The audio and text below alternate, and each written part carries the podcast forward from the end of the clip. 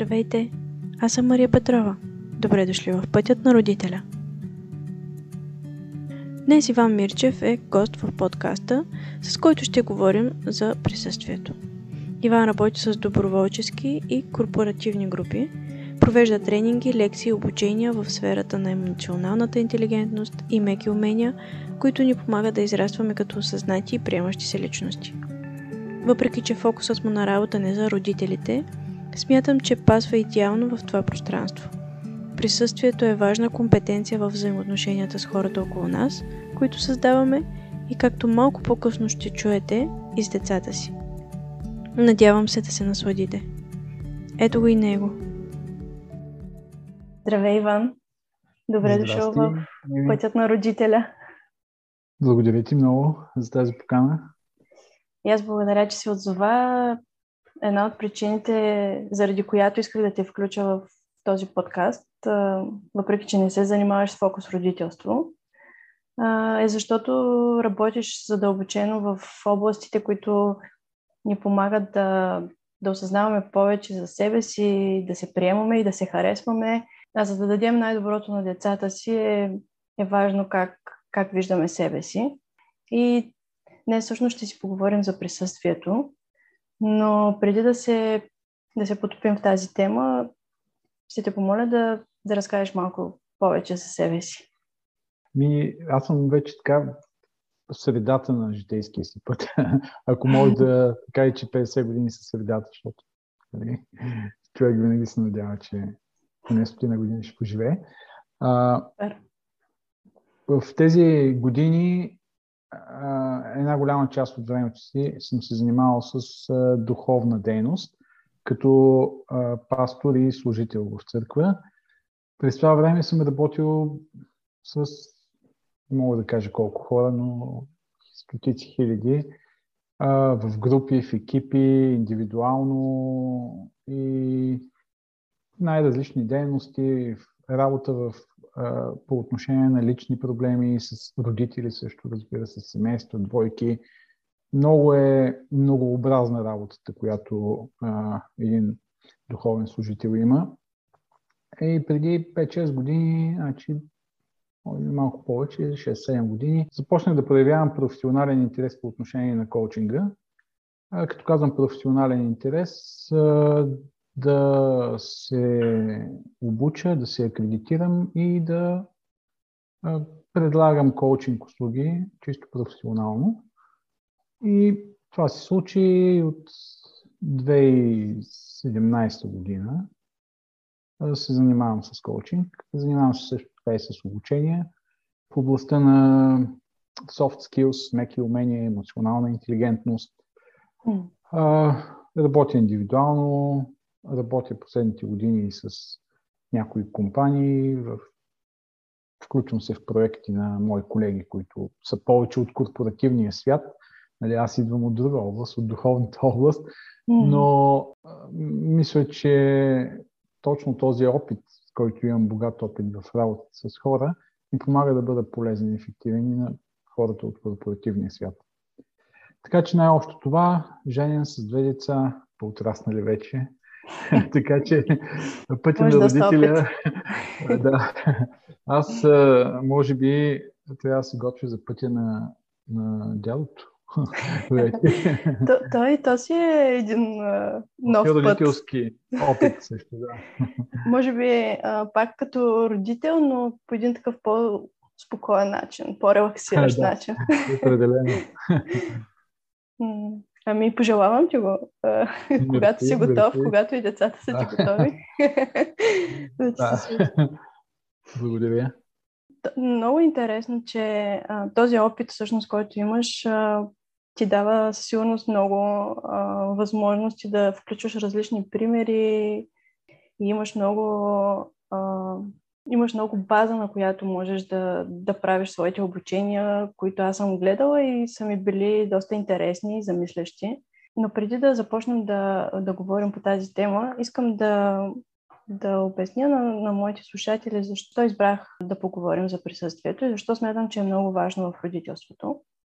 Целта ми в, в този подкаст е да предам перспективата, която помага на мен да изпитвам наслада и спокойствие от това да съм с детето си. А, и да, това да съм родител в тази позиция и в тази роля. Много често до мен достигат съвети или объркани родители, които мислят, че, например, трябва да играят постоянно с детето си, за да са добри родители. Или че трябва да, да поставят неговите желания на първо място, а това често води до неприязън, защото не винаги можем да се чувстваме приятно в детето ни, не винаги можем да, да правим това, което той иска и да се чувстваме да ни е приятно в, в това време. Mm-hmm. И особено когато се чувстваме задължени от нечи представи, това ни кара да се чувстваме зле, да не се mm-hmm. чувстваме, че се справяме. За щастие аз попаднах на правилната книга в правилното време, защото а, така започна моят път всъщност, за който споделям в епизодите. Да. И Магда Гърбър, чието книги често цитирам тук и която има подход към това как да погледнем към детето, как да, как да гледаме на, на нашата роля и на, на детето като, като цял човек. А, тя споделя, че е важно не да бъдем постоянно с детето си, но в моментите, в които го правим, да присъстваме напълно. Да, да можем да дадем цялото си внимание в, в този момент. Може да бъде дори само като го наблюдаваме, не е задължително да бъдем ам, в водеща роля в тия моменти. Но то може да е само докато, докато играе, докато рисува, докато, или се храни. Не е задължително да сме активни участници. Но да бъдем там и да присъстваме напълно във времето, в което сме избрали да бъдем с детето си. И точно за това присъствие искам да, да поговорим днес и смятам, че е важно, и може да звучи семпо за някой, защото какво означава да присъстваме? В крайна сметка, нали сме там, физически с детето си. Но лично аз а, намирам за доста предизвикателно и ти може би ще засегнеш а, кое е това, което ни пречи и го прави трудно. А, но преди това да започнем от начало. Какво представлява присъствието? Можеш ли да го дефинираш като, като състояние и умение? Mm-hmm. Ами, ти каза, че на някой това може да не изглежда семпло. очудващото обаче е, че присъствието е една доста сложна компетенция, която а, помага на, на лидерите да бъдат доста по-успешни, на партньорите mm. да имат много по-удовлетворяващи взаимоотношения. А, в коучинга присъствието е една от много ключовите компетенции а, за да може коуча да бъде изцяло 100% на разположение на човека, с когото работи и да, да, да, да му е от най-голяма помощ и полза. А, на родителя, както каза ти, да бъде по-удовлетворен от отношенията с детето си и детето да чувства по-силно присъствието на родителя си. А, така че в този смисъл а, има огромна разлика наистина между това да си с детето и да присъстваш а, в пълния смисъл на думата. Много често се говори за а, отсъстващия родител, нали? Особено се говори за отсъстващия баща, тъй като през а, по-голямата част от а, историята, може да се каже, майката е била с детето свързана, бащата винаги работи, естествено mm. майката биологически естествено е свързана с детето много по-силно. Но а, когато говорим за отсъстващ родител, той може да отсъства дори тогава, когато е с детето, когато присъства, нали, в кавички mm-hmm. казано, той отново може да не е там, тъй като присъствието се случва чрез нашия ум, а не чрез нашето тяло. Чрез нашето ако, съзнание. Ако мога да. само за малко да вмъкна нещо. Всъщност, особено по време на майчинството, понеже аз вече две години съм а, не работя и съм с детето си постоянно, общо взето, да. а, мога да, да кажа, че а, ти си казваш, а, като майка, нали, аз съм цял ден с детето, отдал съм си това време на него, нали, спряла съм да работя и така нататък. Но има дни, в които самата аз дори наблюдавам как цял ден сме били уж с Дара, но mm-hmm. реално имам чувството, че аз винаги нещо съм мислила, някакви задачи, ако е бил по-динамичен ден, А, и, и реално не мога да си спомня дали е имал такъв момент. И понякога наблюдавам мъжа ми, който свършва да работи. Има примерно половин час, буквално преди да си легне тя. Но, но през цялото време са заедно. Виждам как просто се свързват, докато прочитат една книжка и така нататък. Да. И, и тогава се чудя, кое тогава е по-важно, нали? А, продължителността или... Да, ами то, това, е, това е много точен пример, който ти даваш. А, моментите на присъствие може да ги разпознаем точно по това, че в тях те остават много трайни спомени у нас. Нали, ти казваш мина, минал един и, и ти просто нищо не си спомняш какво се е случило, дали ти нямаш спомени как се е чувствало детето, как ти се чувствала. А при силните моменти на присъствие, тогава, когато много цялостно присъстваме, може да се каже, че обратното, там имаме толкова, толкова ярки образи, картини, спомени, че може както в, нали, както в едно устройство да зумнем и да видим и най-малките детайли, да. си спомним какво сме усетили в този момент, слънцето, а, играта, виковете, а, падането на детето, даже на забавен кадър можем да си представим абсолютно всичко. Толкова е ярко. Това са тези моменти на присъствие.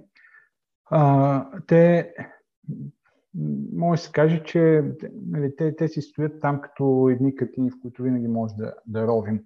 И те са много силни в повечето случаи за двете страни, защото тогава, когато ние присъстваме, ние даваме, създаваме пространство и на другия да присъства. И създаваме възможност за една много дълбока връзка между нас и другия. Добре, какво представлява присъствието? Присъствието от една страна включва осъзнатост за това, което се случва с нас и вътре в нас. Това са нашите мисли, нашите емоции. Това, което се случва с другия и в другия. Разбира се, с другия, това, което той прави, виждаме го да прави, но също така и улавянето на неговите емоции, на неговите преживявания, това, което се случва около нас. И точно в този момент присъствието е осъзнатост за това, което се случва с нас, вътре в нас, с другия, в другия, около нас и в този момент. Като това е една свързаност с себе си, с другия и с обстановката, свързаност, при която обаче ние не се въвличаме в собствените си емоции или в емоциите на другия, а, нито се противопоставяме на мислите си, на, на това, което другия прави, а, ами просто сме там. И може да се каже по-скоро сме в една позиция на един страничен наблюдател, който сякаш вижда по-голямата картина, по-цялостно картината, която се случва. Разбира се, чувстваме, мислим, усещаме собствените си емоции, виждаме своите мисли, но без да се въвличаме като в едно влакче на ужасите. Например, ако излизането от присъствие е тогава, когато, да кажем, имаме някакви мисли на безпокойство, които мисли толкова здраво ни хващат и въвличат, че а, ние действаме като по, по команда на тези мисли. И забравяме какво е тук, какво е наоколо. Разбира се, нали, тези мисли може да са полезни, защото безпокойството може да е някакъв важен сигнал за нас. Но много често в главата ни просто има такива мисли, които постоянно се въртят за нещо, което ще се случи, за нещо, което може би не сме направили както трябва и така нататък, така нататък, така нататък. Та, при присъствието има първо тази осъзнатост, дълбока осъзнатост, второ има тази позиция на, на наблюдател, без да се въвличаш. Има, има също така едно голямо любопитство. Любопитство по отношение на другия, любопитство по отношение на себе си, а любопитство по отношение на, на обкръжението и насочване на вниманието и фокуса в посока, в която ние бихме искали. Тоест, тогава, когато присъстваме, ние имаме силата да избираме действията си, да избираме думите си. Това е като точно една по-неутрална позиция, в която виждаме, например, ако, ако говорим за дете, нали, една майка се страхува и и, и по-скоро винаги ще гледа да, да, да се намеси, да. А присъстващата майка, разбира се, тя знае кое може да навреди на детето, но знае, че има някои неща, които не са толкова опасни и то, то трябва да падне, то трябва да, да се научи някои неща да ги прави. И тя има тази сила да, да, да бъде с своите емоции на страх, без да се въвлича в тях, но да позволи на детето да допусне някои грешки, да изпита някаква малка болка, да кажем, или пък разочарование, за да може да премине. Едновременно, разбира се, присъства и в емоциите на детето, а, неговите страхове или пък неговото вълнение, неговото любопитство в своите и с умението да, да, да насочи вниманието и да направи избор на своите действия или думи, действа по начина, по който би искала. Да кажем. А, нещо такова представлява присъствието, най-общо казано. Това казвам, че е сложна компетенция, защото ние тук трябва да може да владеем емоциите си. Разбира се. Да ги познаваме също. Да ги познаваме още оттам трябва да тръгнем. Оттам. Да. да, да ги познаваме, да знаем защо са там, да знаем а, дали техните сигнали са достатъчно, а, т.е. достатъчно плашещи, стряскащи или просто са нашите навикнали реакции на, на подобни неща и така нататък. Да, да умеем да ги управляваме, след това, разбира се, да, да можем да управляваме мислите си, да ги приемаме, да можем да, да бъдем с дискомфорта си, защото присъствие означава да можеш да присъстваш и в болката. Mm. Не да се опитваш да я примахнеш. И в страха си, и в дискомфорта, и в умората, и, и така. Звучи като наистина доста сложно нещо, в което самия човек трябва да, да израства, да осъзнава много повече за себе си. Но на мен ми, ми излезе един въпрос. А, ти казваш, че присъстваш, но някакси като наблюдател. Но, но как се свързваш с отсрещния човек? Примерно, ако има някаква забавна история, която споделяте заедно, примерно с детето ти, боричкате ли се или има, има нещо, което и, и, двама, и, двама, и двете страни се наслаждават. Как си в тази емоция, в радостта, в, в заедното преживяване на, на хубавата емоция, а от друга страна си а, като наблюдател. А, не мога да, mm-hmm. да видя двете страни, баланса. В смисъл, ако си наблюдател, това не означава ли, че не можеш да го преживееш естествено с, с детето си?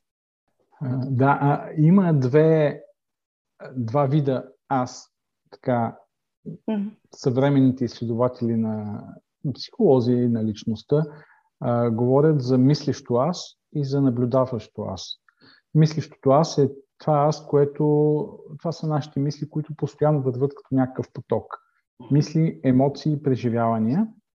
Наблюдаващото аз е това аз, което може да направи една крачка назад от, или в страни от uh, целият този поток на мисли и да види какво аз мисля. Тоест, аз минавам в страни и си казвам, в момента аз си говоря с Мими по темата за присъствието в родителството и наблюдавам моите емоции, наблюдавам твоите емоции. Присъствието всъщност включва ето тази допълнителна, как да кажа, функция на аза, да, да се научим да я използваме. Това ни изключва чувстващото аз и мислещото аз в този момент. То си е там, то си присъства, радва се, но ние даваме една, още една допълнителна перспектива на преживяването чрез това умение да присъстваме. Сега, разбира се, в моменти, в които ние се радваме, в които или пък дори се безпокоим, ние сме много силно там и присъстваме. Да присъстваш не означава да си без, а, безпристрастен или не, как да кажа, не ангажиран с това, което се случва означава даже нещо повече, да си максимално свързван и да избираш своите действия и реакции. Така че, нали, тук не говорим за някаква дзен позиция, в която. Нищо не ми пука. Да. А, всъщност, а, като те слушах, си дадох сметка, че а, примерно, особено този пример за боричкането на uh-huh. много често, ако не съм в тази позиция, както казваш, да присъствам и да виждам емоциите на другия, понякога ти можеш да усещаш, че много се забавляваш, но от друга страна пък може детето ти да се усмихва дори, да се радва, но, но реално да не му е много приятно. И ако си в тази позиция, пък можеш да усетиш реално на детето ти дали ще, дали ще се чувства на комфортно и дали наистина това е от радост и от на хубаво свързване с родителя си или от, от емоцията и от превъзбудата, а, например.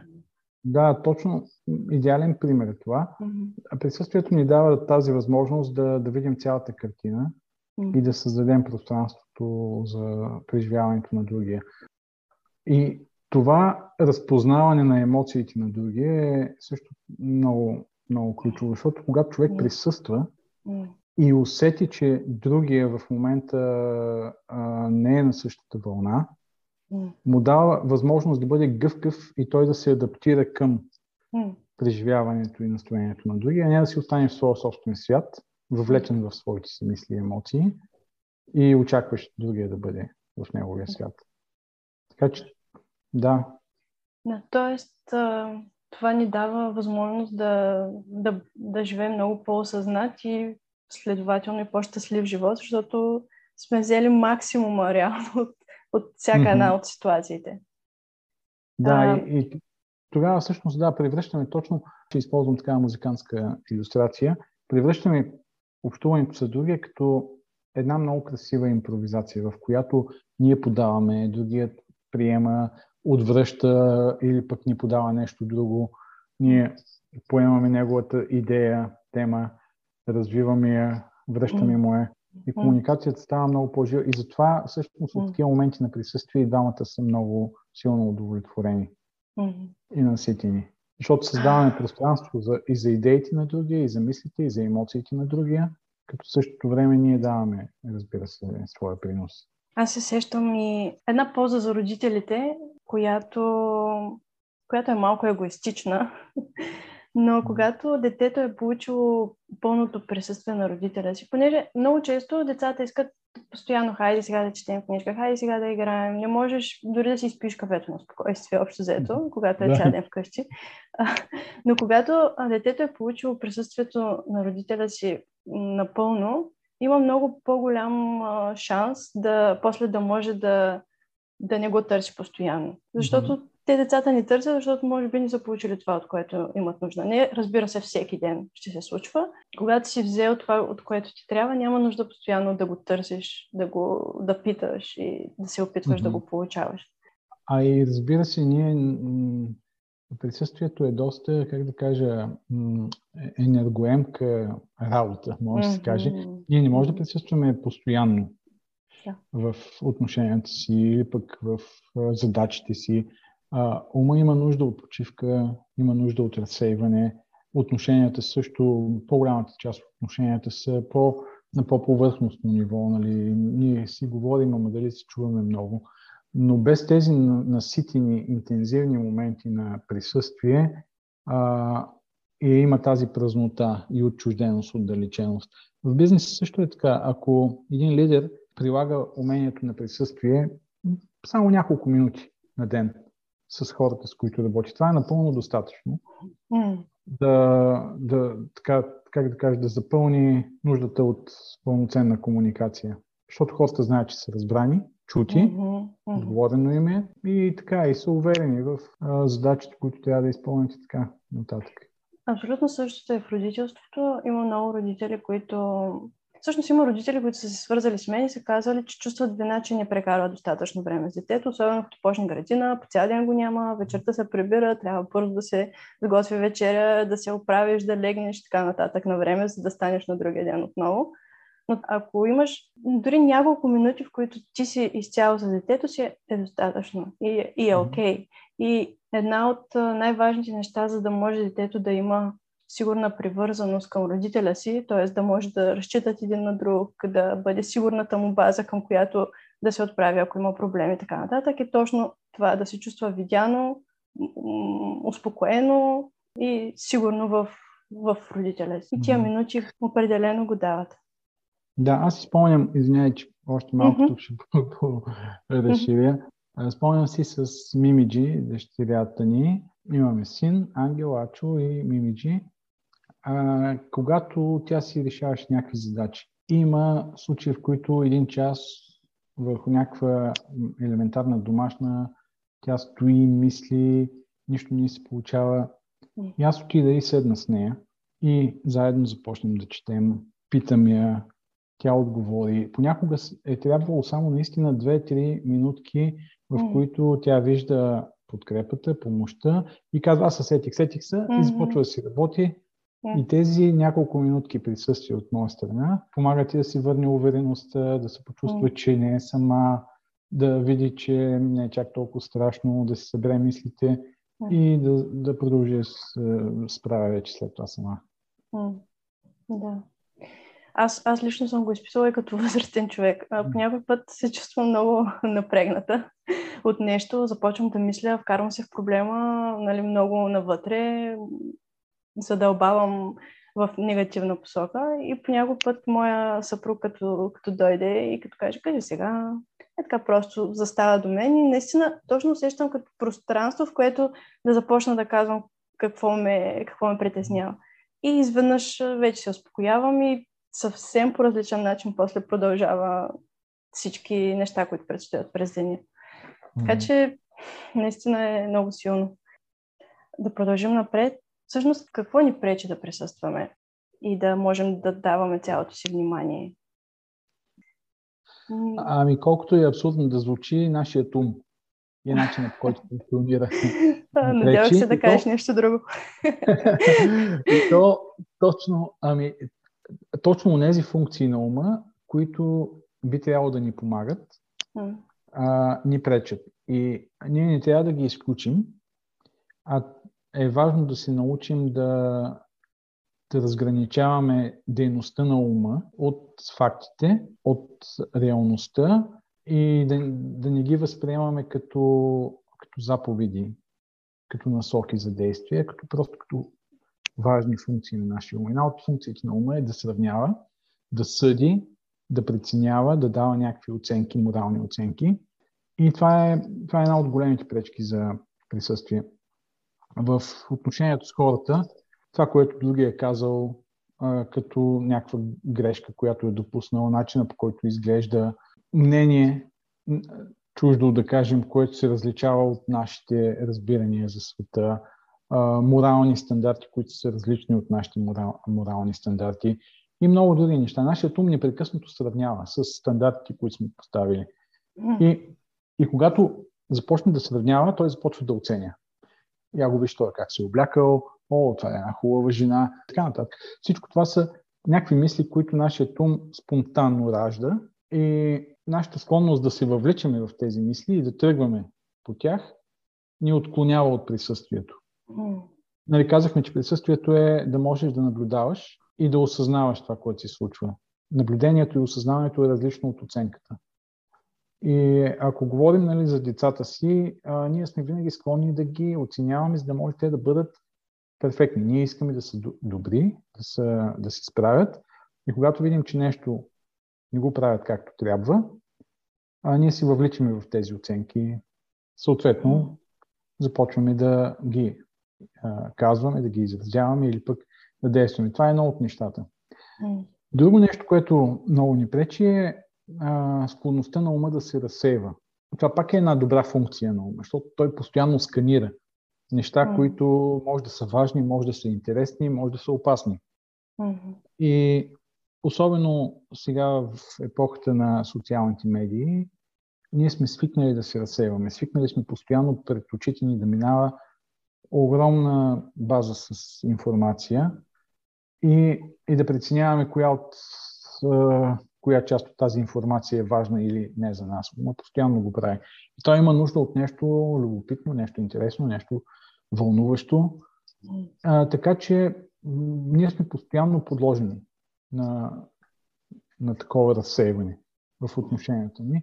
А, нали, това навсякъде може да се види, просто нали, една майка седнала на, на пейката в парка и с детето и мамо, мамо, така, така, така, нещо си играе наоколо. Тя обаче се е заровила в, в телефона си и изобщо не обръща никакво внимание. Естествено, много голяма част от времето е така, но ако през цялото време се подаваме на този разсеян ум, ние трудно можем да комуникираме пълноценно. Още нещо, нашият ум има склонността да контролира постоянно.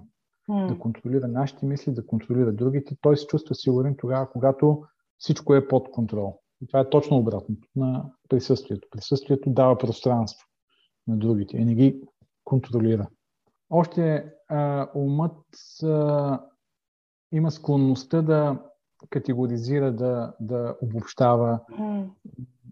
на базата на нещо, което е научил, научил вече, mm. да, да, да подрежда по най-лесния начин mm. света около себе си. И естествено, ние, когато видим нещо познато и си казваме, а това го знам, и спираме да се, да, да се интересуваме, да бъдем любопитни. Да, със сигурност мисля, че епохата, в която живеем, предразполага много за, за разсеване, за, за това да мислиш за много неща едновременно. Но това, че каза, че зависи от ума, а, аз знам, че ума може да се тренира. Така че сигурно има нещо, което ние можем да, да правим, за да можем да тренираме ума си да, да бъде по-фокусиран в моментите. Може ли да ни кажеш нещо практично? Да, ами аз когато правя такива обучения по присъствие, акцентирам върху три много ключови умения, които са част от тази компетенция, защото присъствието е нали, по-сложна компетенция. Едното умение, това е умението за на осъзнатост или наблюдение и забелязване. Това е именно това умение да развиваме наблюдаващото аз. Mm. Да наблюдаваме какво се случва вътре в нас, извън нас. Да наблюдаваме мислите си, да наблюдаваме емоциите си, да правим а, разграничение между а, различните си преживявания. И честото влизане в тази позиция на наблюдател ни помага да бъдем по, по-присъстващи. Може просто да, да отделяме време няколко минути, дори 5 минути на ден, в което време просто да наблюдаваме мислите си, без да се въвличаме в тях. За какво мисля, какво чувствам, да сканираме емоциите си и да не забравяме, че те са плод на нашия ум. И те могат да бъдат различни. Те не са реалността. Да кажем, чувството на безпокойство не е реалност. Може да има причина, реална причина, но това е реакцията на моя ум мислите на безпокойство, отново те са плод, резултат, продукт, по-скоро на моя ум, а не са някаква реалност. Когато се научим да наблюдаваме, това е част от този път към осъзнатост, какво се случва. Да, да се научим също така да наблюдаваме и това, което се случва извън нас, без да се въвличаме. А, много е трудно. Например, аз как се упражнявам? Разбира се, имам своите политически, идеологически убеждения, духовни и всякакви. И когато, когато скролвам в социалните мрежи и видя нещо, което не ми харесва, нещо, нещо даже, което ме възмущава, нещо, на което съм ядосан, се опитвам да наблюдавам без да се въвличам. Това е един от начините. Въвлича ли се аз вече не съм, не съм присъстващ. Аз съм част от потока на мислене, на взаимодействие и, и вече съм отнесен някъде. Или пък ако имам някакви мисли, които са осъдителни, аз след това мога лесно да осъдя себе си и да кажа mm. как мога да съм толкова осъдителен. Mm. А вместо това наблюдавам и казвам, да, в момента имам осъдителни мисли. Mm. Умът ми осъжда това, или пък умът ми критикува, умът ми се присмива, аз съм саркастичен наблюдавам това, което, без да си давам оценка. Това е едно от нещата. Това умение е много ключово, защото ние можем да се откачим по този начин от мислите и емоциите си и да бъдем в позицията на наблюдател. Сега, другото нещо, което е много ключово, това е фокусът. Умението да, да насочваме вниманието си. А, да, м- фокусът е точно това. Да управляваме вниманието си, на къде да го насочим. И в момента, в който осъзнаем, че ние имаме тази власт, ние получаваме много сила наистина. Защото аз мога да стоя с часове във Фейсбук и да си кажем, аз не мога да се махна от тук. Не, аз мога. Аз мога да насоча вниманието си на някъде други. Това е умението да се фокусирам. И тук, разбира се, има много интересни упражнения, най-различни, просто нямаме да, нямаме време сега да, да говорим за всичко, но ако някои от слушателите имат интерес, могат да потърсят такива упражнения, как да управляват фокуса си. Само ще дам един пример. И това е нещо, което а, всъщност има едно много елементарно упражнение, което е свързано с нашето дишане. А, дишаме спокойно, нормално както си дишаме, но забелязваме дишането си. И започваме да броим. Вдишвам едно, издишвам. Вдишвам, издишвам две. Нали? Така броим. Вдишване, издишване едно, вдишване, издишване две, вдишване, издишване три, до 10 и от 10 пак се връщаме до едно. Настройваме си таймера за 10 минути и в момента, в който умът ни се насочи на някъде другаде, ние внимателно го връщаме пак към броенето, започваме от едно и така. Това е много елементарно упражнение, обаче а, ако опиташ и който и да опиташ, види, че а, много трудно ще издържи без прекъсване дори един-два пъти да го направи, защото нашия ум постоянно блуждае на някъде. И понякога ние казваме 6 ли беше, 7 ли беше, 8 ли беше, толкова а, елементарно а, упражнение, обаче губим бройката. А, но това е много мощно упражнение, а, дори само това да правим и фокусът ни да бъде върху начина по който дишваме и издишваме, без да контролираме дишането. Всъщност спокойно дишане, нормално дишане, ние просто го наблюдаваме. А, фокусът е там, не се разсейваме от минаващи коли, от нещо, което се случва в другата стая. Връщаме внимателно фокуса си към дишането. Дори това елементарно упражнение помага да, да упражняваме фокуса си и в други области. Това е като физическите упражнения, по същия начин да. можем чисто менталните когнитивни умения да упражняваме. И третото нещо, което е много ключово, за, значи първото беше наблюдение, осъзнатост, второто е фокус и третото е любопитство. Любопитството е ключа на присъствието да гледаме на нещата, като все едно, че ги виждаме за първи път. Да гледаме на нещата, които детето прави, да кажем в случая, все едно, че го виждаме за първи път. По-скоро да проявяваме любопитство вместо оценка. Добре ли ги прави или зле, ами как ги прави, какво прави, как се чувства, когато прави всичко това. Това любопитство е, има едно понятие да имаш ум на начинаещ. И това ми е много любимо понятие, защото аз го включвам винаги, когато а, се уловя. Но когато искам да присъствам и се уловя, че започвам да оценявам, включвам го и това ми помага да се върна много бързо в присъствието. Например, бил съм на, на някоя лекция, на някакво събитие, в което говорителят отред започва да говори неща, които са ми толкова познати. Mm. И аз си казвам, охо, това не е така. А, ма, сега, какво ще науча? Да, какво ще науча? О, тези неща са стари, отдавна вече има нови. Mm-hmm. И когато си уловя, си казвам, окей. нали, аз даже си казвам в такива моменти, оф, аз няма да мога да издържа тук час и половина или това. Обаче в момента, в който си кажа, дай да включа ум на, на начинаещ, mm-hmm. да бъда любопитен, какво mm-hmm. казва, как го казва, mm-hmm. какво стои за това, какви познания, какви разбирания. Изведнъж нещата се променят. И започвам да научавам. Вместо mm. да се съпротивлявам, вместо вътре в мен да става някаква битка, аз присъствам и научавам. Да. И това любопитство е любопитството да се едно, че за първи път виждаш роза, за първи mm. път виждаш а, някакъв mm. предмет. Така да гледаш на нещата извън себе си. Ето тези три умения са много ключови. То с децата е примерно някоя ситуация, която се повтаря многократно, да речем, и ако можеш да погледнеш, когато е направи отново, въпреки че примерно си казвал сто пъти там не можеш да се качваш повече, а, но ако решиш в този момент да погледнеш ситуацията като седно за първи път се случва, да погледнеш защо ли пък може би детето ми иска да се качва там, а, какво ли умение иска да направи или може би аз съм го провокирала за това постоянно да му забранявам да се качва там. А, може тогава ще и моята реакция към, към тази ситуация ще бъде различна и вероятно, може би детето ще спре да се качва там в някакъв момент или най-малко ще съм се свързала с него в този момент, защото ще се опитам да видя от неговата гледна точка какво е това, което му е любопитно, за да го прави постоянно и да го повтаря. На това е нещо, което а, се сетих докато говореше, а, да погледнем с любопитство. да фокусираме, да погледнем с любопитство. А, и кое беше третото? А, наблюдение. Наблюдението. Да наблюдаваме или осъзнатост, повишаване mm. на осъзнатостта. Mm-hmm. Всяко едно от тези три неща са важни в отглеждането на дете, така че съм убедена, mm. че ще бъде много полезно. Вече сме към края. Благодаря ти много, че, че се съгласи да поговорим за тази тема.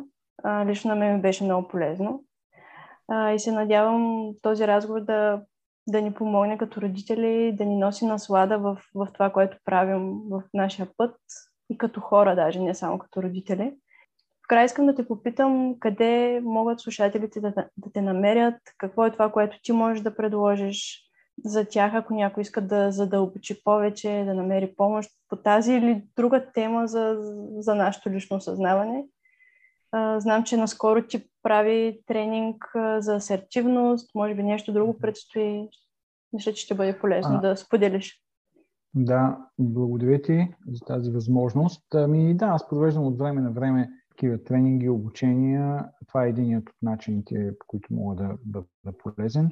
Повечето сега вече са на живо, но също така и правя също и вебинари, които могат да са достъпни.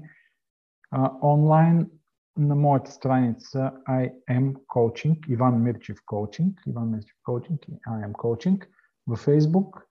Преди всичко, друг начин, по който бих могъл да бъда полезен, разбира се, е коучинга. Ако някой има нужда от коучинг или би искал да разбере малко повече какво, как би, би му бил полезен коучинга. А, скоро предстои приема и безусловно себе си. Това е едно също много важно умение.